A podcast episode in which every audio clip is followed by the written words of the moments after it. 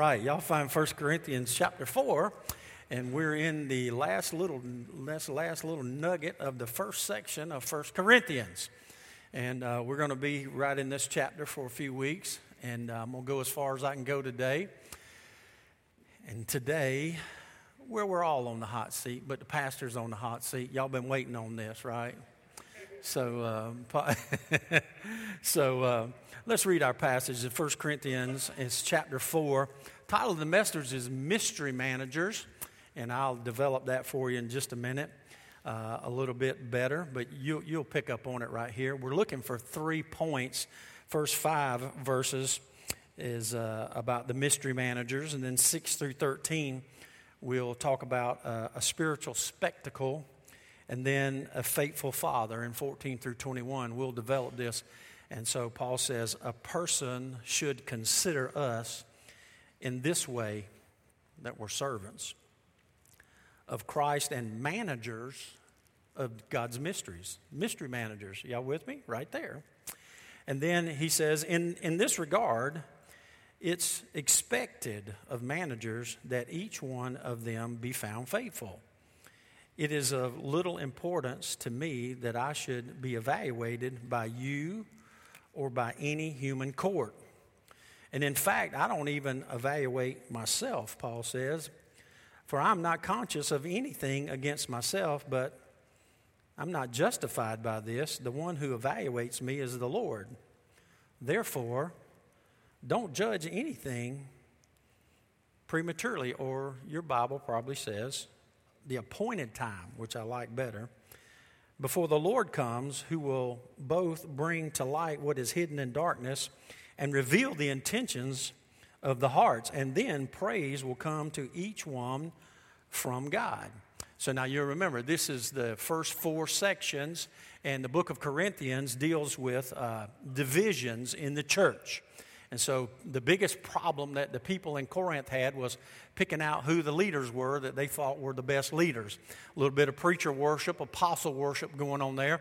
And so from that and through that, Paul says, listen, he, he went through the, the entire first three chapters and he says, listen, don't put men on a pedestal. We're all the same. We're all cut out of the same cloth. Paul says, man's, man's wisdom is not where it's at. And he says, don't fight over these things in the church. And then uh, next, we're going to go to from chapters 5 through 7, we're going to look at sexual immorality. And then Paul's going to talk about food offered to idols in 8, 9, and 10. And then he's going to deal with worship and then the theology of the resurrection. And then, the, and then Paul's going to close it out in chapter 16.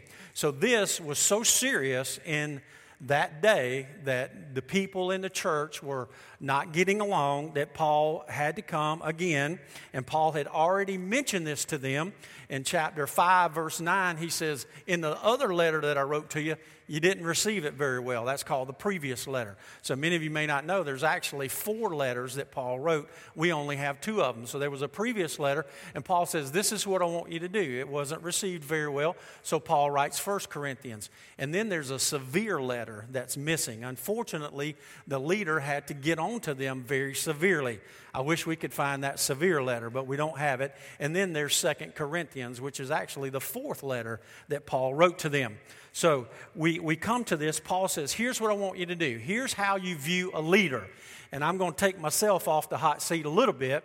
Paul's actually talking about uh, apostles, he's talking about preachers, he's talking about the bishop, he's talking about whatever, the apostles, whomever you want to talk about in leadership. Paul says, let's cover the, the gamut. But Paul says to them, he says, since he's already told them, don't worry about whether Cephas, Apollos, Barnabas or Paul or whoever, and then somebody in the church got spiritual and says, Well, I only follow Jesus.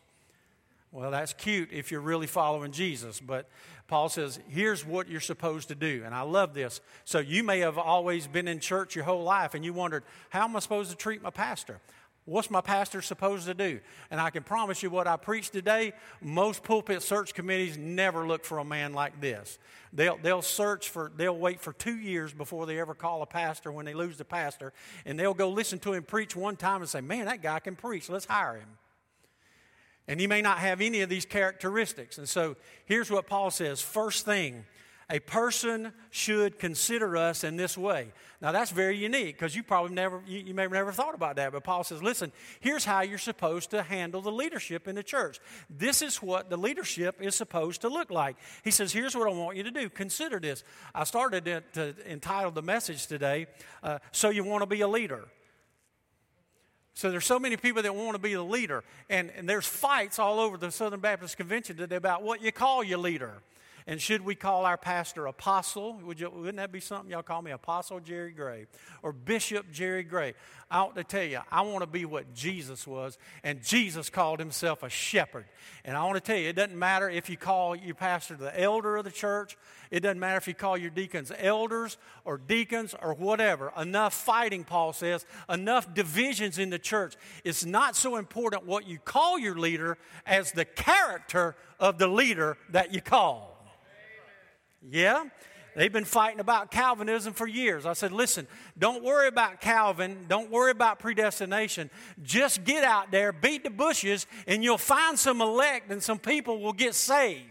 Our job is not to elect or predestine anybody, our job is to find them. Some, I need some help up in here this morning. So, the first thing that we're going to look at, listen, here's what in Luke, Jesus said this You're stewards. Paul said, Here's how I want you to consider your pastor. He's a steward. He, he's a person who's a manager, but he's been put in charge of this. Now, listen very carefully in Luke chapter 12, verse 35 and following. And by the way, these, ner- these notes are online. So, you just if you don't get the passages, it's okay. I'd rather you listen. You can take notes, that's fine, that's good. I need to do that, but it's online if you miss something. So, just hang in there with me, okay? Y'all are so OCD. If somebody don't get the passage right, you won't be able to sleep tonight. It's okay. We'll have them online. Everything's there, all right? Be dressed and, and ready to serve, and keep your lamps burning, like men waiting for the master to return from a wedding banquet, so that when he comes and he knocks on the door, they can immediately open the door.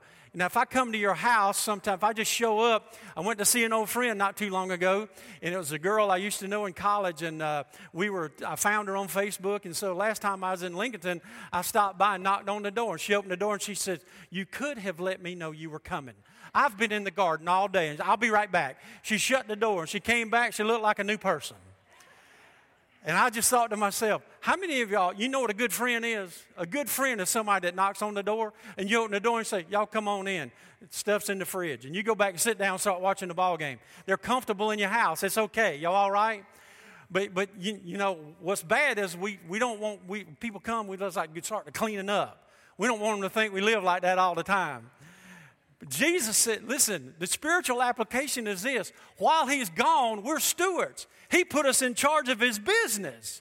And so, here, can I just say this? When people show up at your house, it's too late to start cleaning up. Just let them come in. If there's dishes in the sink, they're in the sink. Y'all all right? If, if your drawers are hanging up on the thing, they're just there. You might grab them, put them in your pocket on the way by, but you left them out. And I ought to tell you, some of us are going to get caught with dishes in the sink when Jesus comes. You all right? Yeah? Managers. You're the mystery managers of Jesus' business. He said, It'll be good, verse 38, for those servants whose master finds them ready when he comes. You see, you're a good servant when somebody comes to your door and you open it up. You know, Charlie come to my house, I don't care. I was like, Doug and Carol come by all the time. They live by me. They check on me. They come and knock on the door. I say, Y'all come on in. And they sit down and they love on mama and they love on me. And the house is usually a disaster when they come. And I don't care. I say, look, Charlie picked that up and cleaned them dishes. so, you all right? and by the way, he ain't cleaned any dishes yet. You got to be ready. But you can't clean your house. I had a girl named Rooney Whitaker that discipled your pastor when I first got saved. And her house was a total disaster. But her house was open and I went there and I felt comfortable. She, you know, she just got home from work and she had bad health. And, you know, we went by, I cut her grass. I don't know how many times I fixed her plumbing, but I want to tell you what she did do. She did some eternal things when I came. She spoon fed me the gospel of Jesus Christ. She discipled me, taught me how to do a, a, a quiet time. All those things that a young Christian needs to know. And I loved her so deeply. She was a precious person. Look, in Genesis chapter 24, we get a good view of this. The, the servant was trusted. Here's what it says Abraham was now old and well advanced in years, and the Lord had blessed him in every way. He said to the chief servant, Abraham had a chief servant that took care of his business. And here's what he says the one thing he says, listen, he was in charge of his whole household, and, and, the one in charge of everything that Abraham said, he said, listen here, put your hand under my thigh. That was an Old Testament pinky promise. That's what it was. And so pinky promises are important. Next time you do a pinky promise, it's serious business. Abraham said, Put your hand under my thigh and promise me this that when I'm dead and gone, you won't let my son get a wife from the pagans. You all right? Here's what he was saying it, it says here, When I'm gone, tend my business. And here's where we are today. Paul is trying to get the Corinthian church to understand God left us in charge of his business. And I want to ask you this morning, pastors on the spot this morning, because he's talking about the leader or those leaders. But Paul was saying this to the church, and he said, Listen, I'm gone. I died, I rose again, I went back to heaven, and I put you in charge of my business. And so we're going to talk about mystery managers today.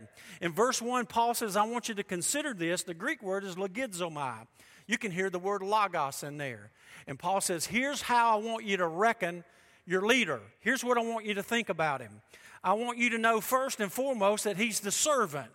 He, the, the King James Version, I love it. The King James actually gets it a little better here than the Holman Christian. He says, Here's the minister. I want you to consider me a minister. Well, who is a minister? Listen very carefully to this because a lot of people want to be a, a, leader in church. And praise the Lord that many of you are leaders and want to be leaders.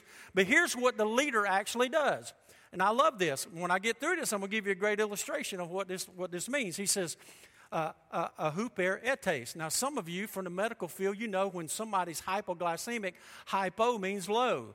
If it's hyper, some of you ladies had hyperthyroid. Some of you guys had too. You just don't know it. Ryan, but I, it's uh, eretes means to row. And so he says, You're the, the lowest hypo, hyper, hypo, hypoertes. He says, You're the lowest rower in the ship. And they didn't have motors back in this day. There were, there were people who were slaves and servants at the bottom of the ship, and they were rowing. And those guys were down in the bottom. It was hotter down there, it was more uncomfortable, and it was more difficult than any other place. I remember the first time that Sanford came, and and we had a fellowship and we were moving chairs. And Bo and Sanford said, No, no, Pastor, Pastor, don't do that. Pastor, I got that. We're going to move those chairs. And I said, Not around here, Sanford. The pastor has to work. I get thrown out of here if I don't. Do you remember when we had our Christmas meal? Our associational missionary came, Chris Connor came, you know what I'm going to say. And then we were moving, and after Christmas dinner, we always take the chairs out, and we usually really vacuum pretty well, and we clean, and, and we uh, most of the time shampoo the carpet. And I looked up, and our associational missionary was here, had the vacuum plugged in, was over here with the vacuum cleaner. I said, That's my guy. That is a servant, a minister of Jesus Christ. If you're, if you're going to go call a man of God, you go get you a leader, the first thing that you need to look for is this man, is he a servant? And if he's not a servant, you don't need him. I've, I've told everybody that's ever come on staff at Woodlake if you can't clean the toilets, you can't be on staff here. You all right? Servant. Now, there's times that I have to, we, most times I have to turn those things over to you so I can attend to the word. That's my first job. But I'm not beyond cleaning the bathrooms. Have done it.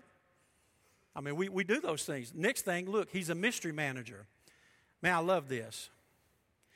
If you're doing ministry, you're a servant. But if you're a leader, if you're a Sunday school teacher, if you specifically if you're a Sunday school teacher or a pastor or a leader or a deacon, as a matter of fact, one of the qualifications, everybody looks at the marriage issue for deacons. Did you know that one of the greatest qualifications of a deacon is he's apt to teach? Did you know that? We overlook all the, really, really, really important things. He says the manager of a man's belongings is really a big deal. Some people will say to me, "Now, Pastor, you just you just preach, and we'll take care of everything else." Not biblical. I'm the manager of the house. You say, "Really, Brother Jerry?" Absolutely. The Greek word for manager here is oikonomos. And you know these two words because I've taught them to you. The first one is oikos. And the word oikos is not the Greek yogurt that y'all been buying. The word oikos is on that yogurt for a reason. It means wholesome household family. That's what it's all about. It's the house, it's the oikos. When, when the Bible says Jesus went into the house, that's what he did. He went into the oikos, he went into the house. The second word is nomos, which is law.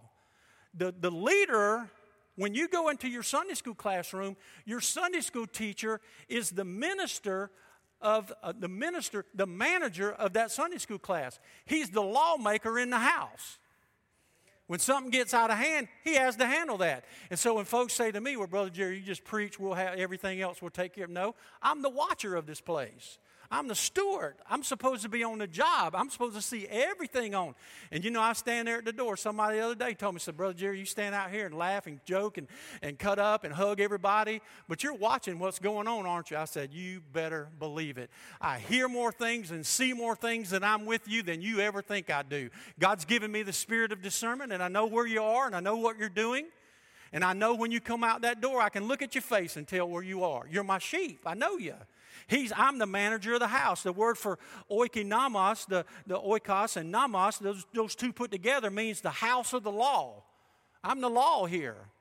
If somebody comes and, and, misrepresents Jesus in this pulpit, I'm not going to put that off on the deacons. I'm the one who ropes them in and says, Don't ever say that in my pulpit again.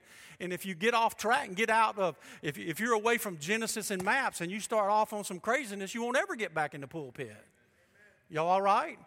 And, that, and I'm going to tell you right now, the church of Jesus Christ is in bad shape now because there's men who aren't ruling their house well. They're not watching their children. They're not watching over things. And you may, you, you may reject my help. That's fine. That's between you and the Lord. But I'm setting the standard. You all right? It means overseer, financial overseer, the physical agent. I'm supposed to know your leader's supposed to know what the financial situation of the church actually is. It's the, it's the preacher of the gospel, it's the chamberlain. Uh, a chamberlain is, I love this. When I looked up the word chamberlain, it means the, the ruler of nobility.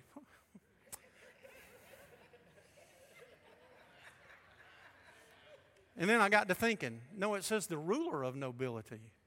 That makes y'all the nobility, not me. So, so you can scratch that one, all right? The pastor is the steward of the mysteries of God. What are the mysteries of God? If I don't have time to read, I put in your notes, they're online if you want them. If you want these notes, there's, there's 40 passages of scripture there about the mysteries of God. What am I supposed to tend over? The pastor and the leaders of the church are the managers of the mysteries of the calling of God. And here's what some of them say in Romans 11 I don't want you to be ignorant of this mystery, brothers, so that you might be conceited. Israel has experienced a hardening in part until the full number of the Gentiles comes in. The, the whole process of how you got saved as a Gentile is in the book, and Paul calls it a mystery. I'm a manager of that. I'm supposed to explain that to you. Romans 16, 25. Now, to him who is able to establish you by my gospel and to proclaim uh, Jesus Christ according to the revelation of the mystery hidden for long ages the Jews in the, in the days of the New Testament, they didn't understand what you and I understand now. They don't understand what's going on uh, about the, the book of Revelation and how we're waiting on the second coming of Christ. They don't know about the appointed time that Paul talks about here. I do. I'm a born again believer, and so are you. And you're on the other side of the cross. You have the canon of Scripture, which is complete. You have more information than anyone in the Old Testament about the gospel of Jesus Christ. It's been revealed to us. I am a mystery manager. I'm the manager, the steward, in the house of God over the things of God. And if you hired a lazy preacher, you messed up. If he doesn't come with the gospel of Jesus Christ, if he's not been in it all week and chewing the cud on it, he doesn't have anything to give you. I'm worried to death. I can't get past this point this morning. I got more stuff for you than I'll ever give you. You're going to have to read it yourself. And I want to tell you if you don't read it, you're missing it because it touched my soul. Y'all all right? 1 Corinthians 2 7 is probably the best place that we've already preached. No, we speak God's secret wisdom, a wisdom that has been hidden and that God uh, destined for our glory before time. My job is to take the hidden wisdom of God and reveal it to that lost man who thinks I'm an idiot. He wonders, what is all this religious gook about? I don't get it. I don't understand it. Why are you so happy? Because I know that while we were singing a while ago, Jesus could come and we I'd just be gone with him. And all the skeptics, would be left to go to hell. And it's my job to say to you, as a lost person, you may not understand what Jesus is doing, but I want to, I promise you with every fiber of my being that the mystery of salvation has been revealed. And I'm not the only one. This room is filled with people who understand it. I'm destined for the glory. And in 1 Corinthians 13, 2, I have the gift of prophecy and I can, I can fathom all mysteries and all knowledge. Paul says, The Lord, through the way of the Holy Spirit, has revealed the truth of the Scripture to me. So a lost man hears the Scripture and he thinks, That is just the most ridiculous thing I've ever heard. It's the reason that a little girl at Home Depot says to me, I don't need church. I don't need Jesus. What do I need him for? It literally crushed me for two weeks. It burdened my heart. You see, her eyes have blinded. It's my job every time. Listen, the reason you don't want a lazy preacher, every time I come to this pulpit, here's what I think about it. I am here to reveal the truth of the mystery about Jesus Christ to you. And I want you to understand who He is with every fiber of my being. Every opportunity I get to share. I, in 40 years of ministry, I've never come to the pulpit. God is my witness unprepared. I don't even take a little, so I go over to, to Trinity and, and teach the students during chapel. I prepare for that. It's a chance to put the light on it, it's a chance to bring it to light in Ephesians chapter 3, verse 2 through 4. Surely you've heard about the administration of God's grace that was given to me for you, that this is the mystery that He has made known to me by revelation. As I have already written briefly in reading these things to you, that you might understand the mystery of Christ. Paul says, I've been called to revealing the mystery of God. In Ephesians 3 9 through, through 11, listen, this is the hottest spot. And then I've got to move on because time is moving and to make plain to everyone the administration of the mystery which for ages past was kept hidden by God who created everything. Listen, his intent was that now, through the church, the manifold wisdom of God should be made known to the rulers and authorities in heavenly realms. My job is to say to everyone, every time they hear me preach, the church of Jesus Christ is proof that the wisdom of God is greater than man's wisdom. And the church is constantly in the face of our culture and in our world, and it's saying the manifold wisdom of God has been revealed in the church of Jesus Christ. That's what we're here for. God, tell me, I don't know what I'm preaching Sunday. I just want to punch him.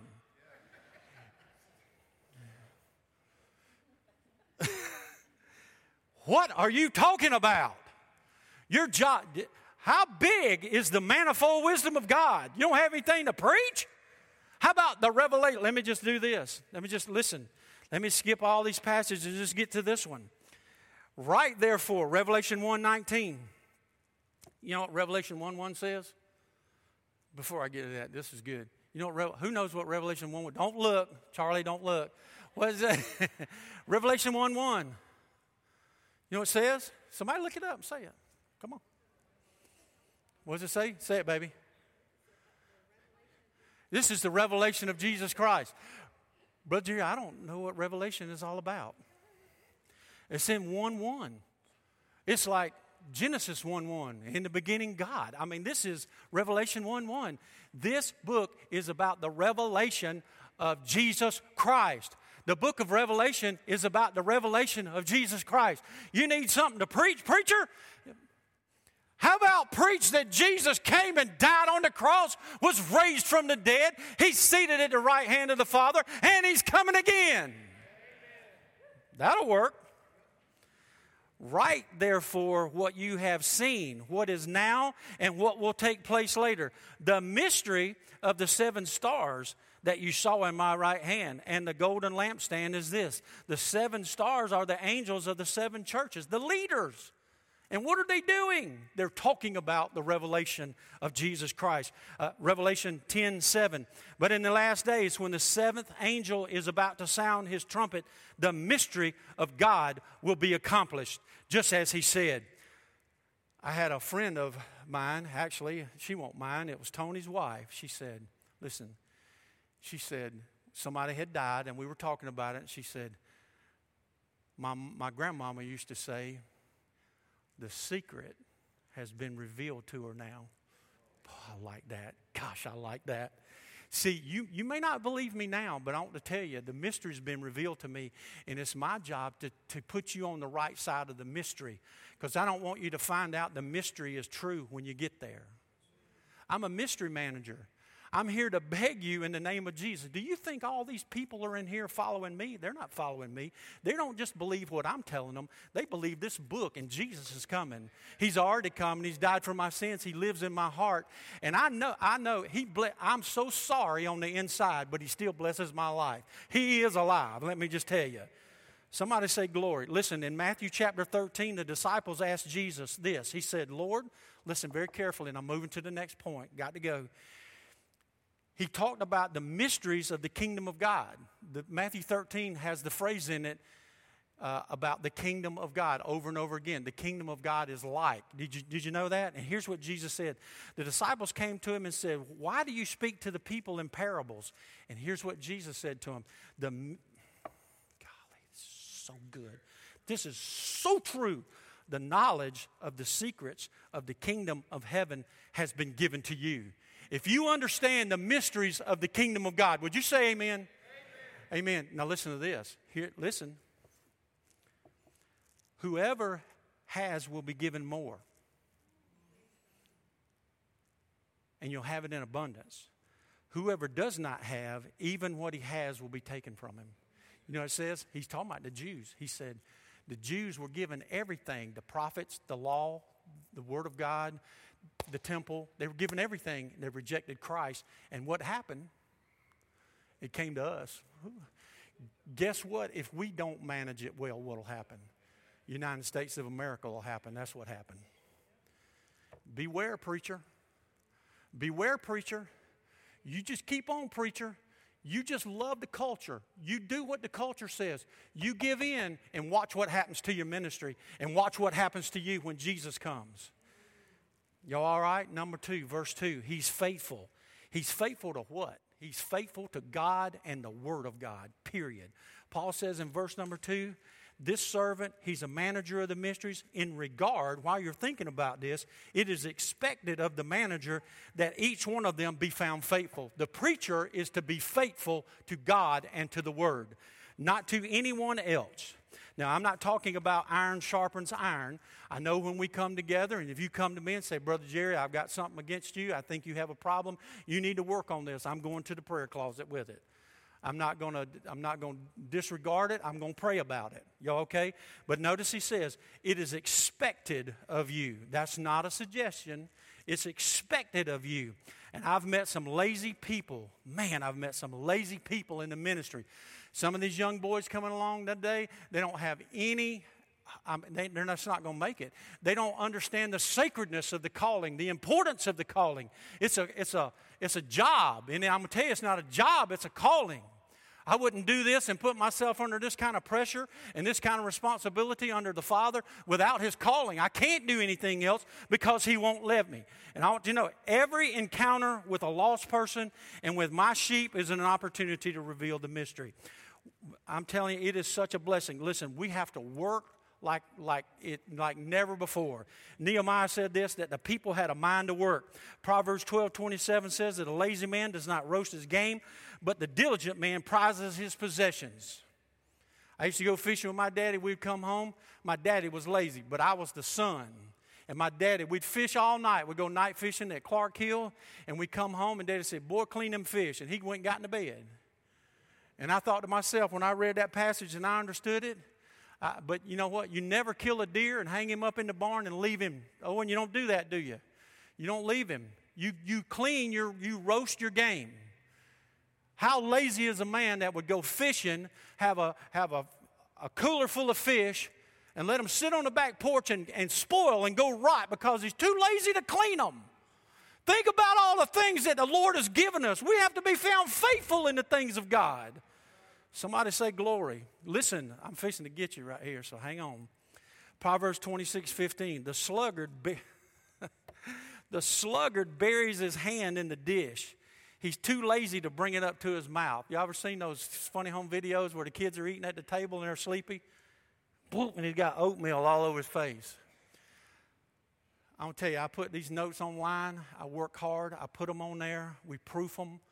Do all this stuff and put them on there. And some people come to me and say, well, I can't find anything to read. I'm going to tell you. You're like that sluggard. Your face is falling down in it and you're not even, you don't even care. You're too lazy to even put it back up to your mouth. I need a new devotional book.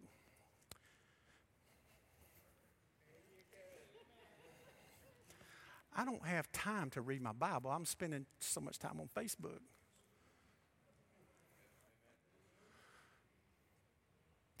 Pick your Bible up. Ecclesiastes 10:18. If a man is lazy, the rafters sag. If his hands are idle, the house leaks. You ever seen a man sit there in the house with the house leaking? He's too lazy to go up there and put a tarp on the roof? I mean, come on. Let's keep moving. Verse number three. I want to tell you, I'm crucified with Jesus Christ. If you're going to be a leader, first thing I tell people when they say, Brother Jerry, can I handle that ministry? I'll take over. Yes, and you're going to get criticized. You have to be crucified to Christ. This is ministry, this is leadership. Paul says it is little importance. Now, listen, y'all listen to me right here. Some of y'all can get freed up right here. Some of you right now, you get freed up for life. You don't need no, you don't need a psychiatrist. You don't need to go get counseling. You don't need to read that silly book everybody reads about being codependent or having good self-esteem. Listen to me. I'm free you up. Y'all want to get freed up this morning? Let's get freed up. I want you to. I'll toughen you up. Y'all ready to get some hide on you? Some of you get freed up. What I'm saying is now, and don't hear me wrong. I'm good with I'm good with iron sharpens iron. Okay, I'm good with that because that's what we're here for. But I am so sick of people telling me, so they don't like me. What did Paul say right here? What did he say? Look right there. Look at it. Paul says, It's of little importance to me that I should be evaluated by you or even a human court. In fact, I don't even evaluate myself. Look, come on. I am not conscious, verse 4, of anything against myself, but that does not justify me. Paul says, You can't judge me because you can't judge yourself. Paul says, I can't even judge me. Even if I think I'm not guilty, I'm guilty. Y'all all right? And here's why you shouldn't worry about what people think about you. Now, if somebody comes to you and says, I need to talk to you. Can we pray about this? I want to tell you, you have a character flaw. This is going to get you in trouble, blah, blah, blah. And they want to sit down and really pray with you and they love you. And it's your best friend, right? But people just who hang around church that are critical about everything and they got a chip on their shoulder. You know, there's some men that didn't, didn't make the baseball team or the football team, and they've been trying to tackle somebody ever since. Some of you get mad with God, and I'm God's representative, you take it out on me. And I'm a big boy, I can take that, but some of the other folks can't. And Paul says, I don't really care what y'all think about me.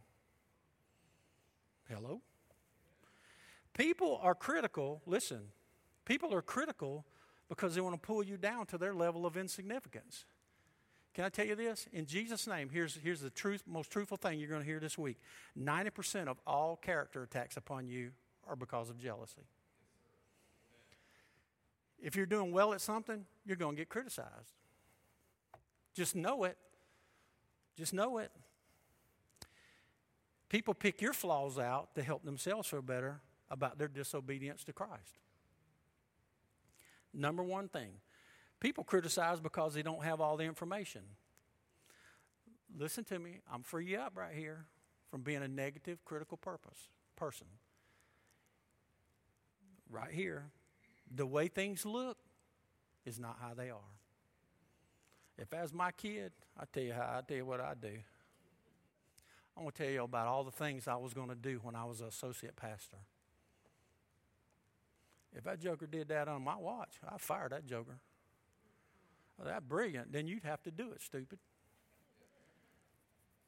Listen, y'all don't tell Mark I said this, okay? When I was at Center Hill, I was associate pastor. I told our pastor one time, I said, if that joker did that, I would fire him. Y'all think Mark Hall's been used? Only Christian group I know has been to North Korea and preached the gospel. God had his hand on him. His administrative nightmare. You know who was stupid? We were. We should have got him a secretary. We couldn't afford to do that. Couldn't afford not to. You know who rescued us and them? Volunteers. God didn't call him to be administrator. He was a kid magnet. Had 90 kids in the in the chapel, had a great group. The New Life Rookies, what they were called. New Life Rookies, that's what they were called. You know what they're called now? Casting Crowns. And I sat outside yesterday and listened to it on my phone while I was working in my garden, and tears filled my eyes because the Holy Spirit of God came out in my garden with me yesterday, and I was listening to Mark Hall on my phone to one of some of the most beautiful lyrics that a man could ever write about our Savior on the cross. I'm crucified with Christ. Listen, Paul, Paul uses Paul uses the word mikros. I care very little about it. And then he uses elakistos. It is a derivative. It is the superlative form. For you rednecks, it's good, gooder, and goodest. He uses the most superlative form. Paul says, I can't say this anymore. It's infinitesimal what I think about your opinion of me because I'm crucified with Jesus Christ. Verse 4, he does the same thing. He says, My conscience is clear, but I want to tell you something. Even if my, you know what our problem is as human beings? I'm talking about your pastor. This is me, Jerry Gray, I'm telling you. My conscience is terrible. So I didn't do anything. Paul says, I can't even judge myself. The last person in the world I'm going to criticize and condemn is me. And you're just like me. You all right? I didn't do that. Yes, you did. Yes, you did. You know what? Let me tell you something even if you didn't do anything. Listen to me. This is good. This is good preaching right here. I'm going to tell you. Because the Lord taught me this a long time ago, and I don't like it. What if you're wrong? So what? Take responsibility for it anyway. You're the mature believer. Mature believer. You know why that's true? You know when a husband and wife get to fighting, if nobody gives, listen, for reconciliation, listen, for reconciliation to take place, somebody's got to die. And listen, he died and didn't do anything wrong. If you want to be like Jesus, take a situation where you're in the right and say, I'm sorry, I was wrong. You, can, listen, can y'all say that with me? I'm sorry, I was wrong. That may be the first time any of you ever said that. I, you all right? Husbands are looking at their wives like, what in the world just happened up in the house of God this morning?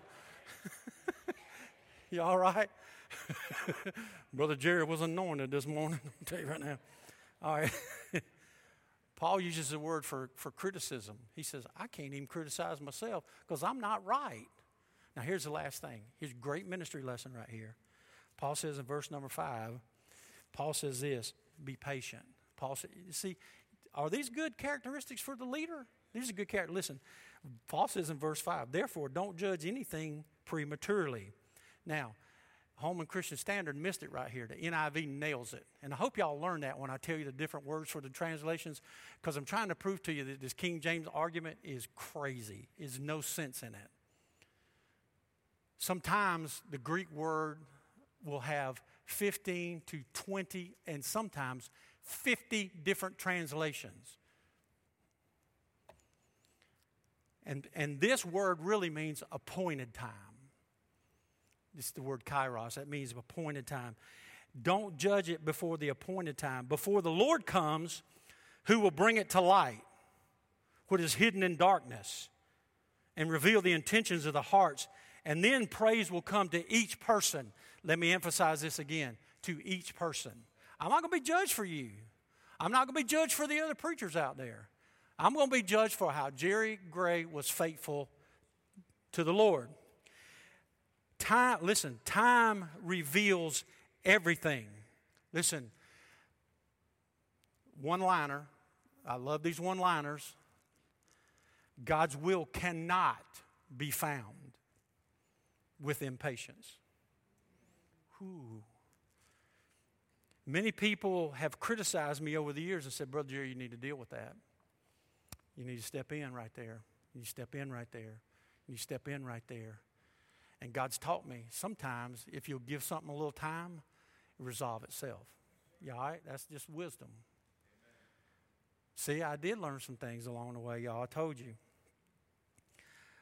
When it doesn't, that's when you need a leader to step in and take care of it. Now, and the, re, the word kairos is the word appointed time. And so, you see, sometimes you step in, it's not the appointed time. Just let the Lord deal with it, let the Lord handle it. You know, we have a saying that helps us with this that country folks love to say. You, you give that boy enough rope, he'll hang himself. Mm-hmm. Just give it a little time. He'll mess around hang himself. What, what you think God's not working, oh, yeah, He's working. He's working. You're praying for your family, and their lives are a mess, and you think, Lord, please help him, please help him, please help him. He's working. Just give him some time. He doesn't work like we work, he works differently. Amen? And here's what happens. Watch this. See, he'll bring it to light. Here's the Greek word, photizo. Y'all, y'all know the word photo? Y'all remember? I love this. Do y'all remember those old cameras we had with the bulbs you stick on the top of the camera? Wait, some you some of you young people you ain't got a clue what I'm talking about.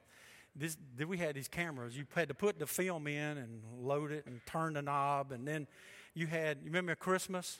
And then when you took the picture, it looked like something you found off of Mars after it went. And the, y'all remember that sound? You remember? You can hear it now, can't you? And you could be outside and you flash that thing, and then, then when you get your pictures back, the dog looks like this with red eyes. you, you remember that? And then, the, and then the tube, it had a square tube, uh, cube on the top, and it would turn. Whoop, cost you a fortune to pay for all those terrible pictures you got. Brought to light, photizo. That's what's going to happen. One day when Jesus comes, poof, he's going to put the light on it and he says the hidden darkness. He says the, the kryptos. Kryptos, we get our word cryptic from that. The things that have been hidden, nobody knows about. One day, Jesus is going to come, and all of that is going to be clear. This is to each and every person. Just give it time. So, our, our pastor, he is a servant, he's a mystery manager, he has to be faithful to God and His Word no matter what anybody else does. You have to be crucified with Christ to take it if you're going to be a leader because you're not going to be everybody's favorite. And you just, you just love Jesus and keep moving on. Amen? And then you have to be patient and hope. You, you know, it's hard. There's been some times in my life I just had to wait. Some times in my life, people were very critical of me times in my life where people said terrible, terrible, terrible things about your pastor. And two years later, they were knocking on my door. God's made this clear, and I come to apologize. And you know what I did? I told him, I said, Well, you sorry, Joker. You didn't trust me then. Get out of my office. now, that's not what I said, because I'm a shepherd and I know who I am. And I said, Please come in. I've been waiting on you. I love you. Let's kneel and pray. Y'all all right? Listen, you see, Adam and Eve, the Lord told them they were going to die if they sinned. They didn't believe Him. And then even after they sinned, they didn't die. Spiritually, they died, but they had to wait. All right? God said through Noah, it's going to rain. People didn't believe him. He was proven right. God promised a Messiah, and it took about four or 5,000 years from the first time it was said for him to get here, but he came. He said that Jesus is coming again, too. And some of you that are listening to me right now are saying to yourself, preachers have been talking about the rapture and the second coming for eons. It's just not going to happen. Man, we're, we're modern people. This is where we are now. We're brilliant. I mean, we're living in a day and an age where men can have babies. I mean, get with it, preacher. I mean, we're brilliant people, right? We know everything. I want to tell you, it, leadership is tough, but I promise you it's so rewarding. You know when it's the best? when Sanford Gwen came, I said, Listen, would y'all help me? We, we had some folks doing the, the committee, a baptismal committee, and they, they had to leave and they, they left. And I said, Would y'all help me with that? And I said, I promise you. And every, every person that's ever been a part of a baptismal committee, I said, It's the funnest committee on the church. It's the funnest committee there is. You see people at their best, and I said, is the most joyous, wonderful time, the things that go on back there and praying with the kids. And you know what? When that happens, here's what it says to me. And then afterwards, I'll get pictures, the parents that are up there taking pictures, or, or Miss Kay, and they'll send me the pictures, and I keep them all. And I can go back through and I can see the kids getting baptized and see their lives getting turned around. And, and then the Lord says, Jerry, that's why you're doing what you do. Or when a family comes and they're hurt and somebody's made a mistake and their pastor says to them, you know, somebody who had failed miserably in marriage came to me and he said, Brother Jerry, please forgive me. Do you, do you know the emotion that goes on in my office when I can pull them up to me and say, Your pastor loves you? We've all failed when somebody says, Pastor, I went away, I moved away, I went to college, I got addicted to meth, would you, Pastor, would you pray for me? I want to get clean. And, and, and they get clean. And then they, get a, they go to college and they get a job, and now they're making four times as much money as I do. And, uh, and I said, Praise the Lord. Can you come tithe at Woodlake? So, yeah, and the Lord says, Jerry, that's why you're doing what you do. Because there's growth and there's freedom and, and a glorious life in serving Jesus. Let's be the leaders that God has called us to be. Amen. If you don't know Jesus as your personal Savior, it's very simple. If you're serious with Him right now, you can just say, Jesus, I believe the truth. I want you to reveal the truth, the mystery of the gospel to me, and I accept Jesus as my personal Savior. That's faith and that's salvation. Uh, the doors of the church are open this morning. If you've been visiting with us and you say, This is where I want to be, this is where I want to be a leader, this is where I want to serve, this is where I want to grow, come be a part of it. Come. If you just need a word of prayer this morning or you want to just pour it out to the Lord right here, uh, somebody once said to one of my staff people, Well, I don't go to the altar because I thought the altar was just for people who had problems. It is. I have problems. Maybe you hadn't noticed, but we need him. Amen. Let's stand to our feet, Father.